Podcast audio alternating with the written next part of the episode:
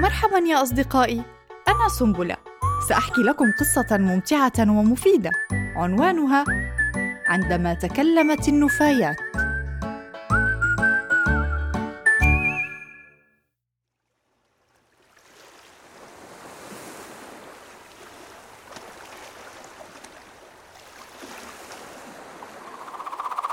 أخ أخ يا رأسي بكت السمكة سيسي متألمة. أخ يا جسمي.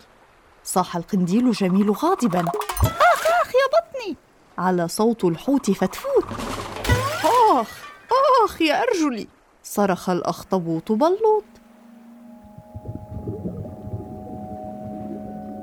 اليوم ومثل كل يوم تستيقظ نجمة البحر نونا منزعجة بسبب صراخ أصدقائها. ما بها الحيوانات البحرية يا ترى؟ لما تصرخ وتبكي؟ لما تتألم؟ لما هي خائفة؟ ماذا حصل معها اليوم؟ من أزعجها هذه المرة؟ تسأل نجمة البحر ألا يمكنني أن أنعم بنوم هنيء في هذا البحر؟ سبحت نونا تبحث عن سبب الصراخ وهي تتأفف ما هذا؟ ماذا يحصل هنا؟ واحد اثنان ثلاثة انطلق هتفت قشرة الموز وهي تطير في الهواء لتحط على رأس السمكة الذهبية سيسي. واحد اثنان ثلاثة انطلق.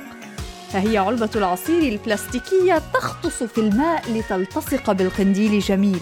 واحد اثنان ثلاثة انطلق. هي الزجاجة الفارغة تطير ضاحكة في الهواء لتهبط قرب الأخطبوط بلوط غطست النفايات ثم عامت على سطح البحر كما يحلو لها ساخرة من الحيوانات البحرية.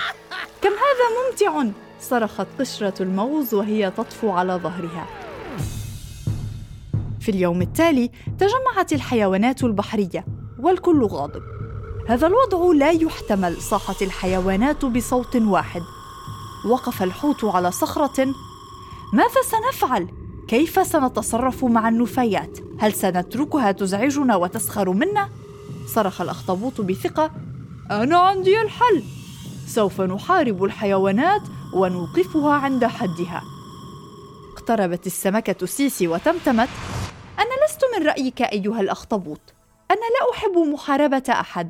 أنا أقترح أن نسافر ونترك هذا المكان. نبحث عن مكان آخر نجد فيه الهدوء وراحة البال. وهكذا حصل. انصرف كل واحد إلى بيته ليحضر أمتعته للسفر.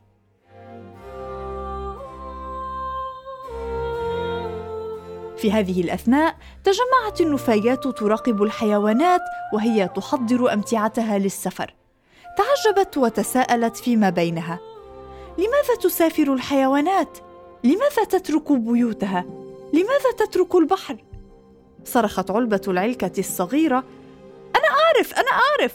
السبب هو أنا وأنتم. إنها منزعجة مني ومنكم. هي تهرب منا تهرب من النفايات تهرب من تصرفنا المزعج. تدخلت قشرة الموز وقالت هذا غير مقبول. هل سنتركها تغادر بيوتها بسببنا؟ هل سنترك البحر من دون سكانه؟ ماذا سيحل بالبحر من دون الأسماك والدلافين؟ الحيتان القناديل نجمات البحر؟ قالت علبة العصير علينا أن نتحرك علينا أن نتصرف. ثم أضافت بصوت قوي نحن من سنغادر البحر وليس الحيوانات البحرية.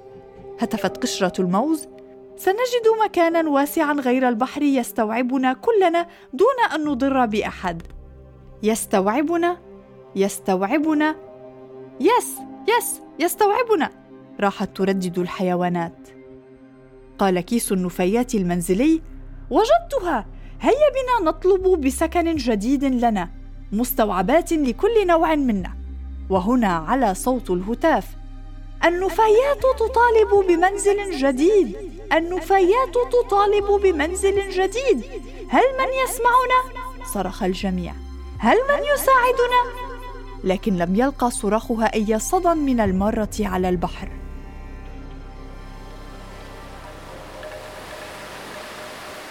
فجأة هبت الرياح وهاج البحر وقذفت أمواجه العالية كل النفايات على الشاطئ. فصار المنظر بشعا وفاحت الرائحة الكريهة في أرجاء المدينة.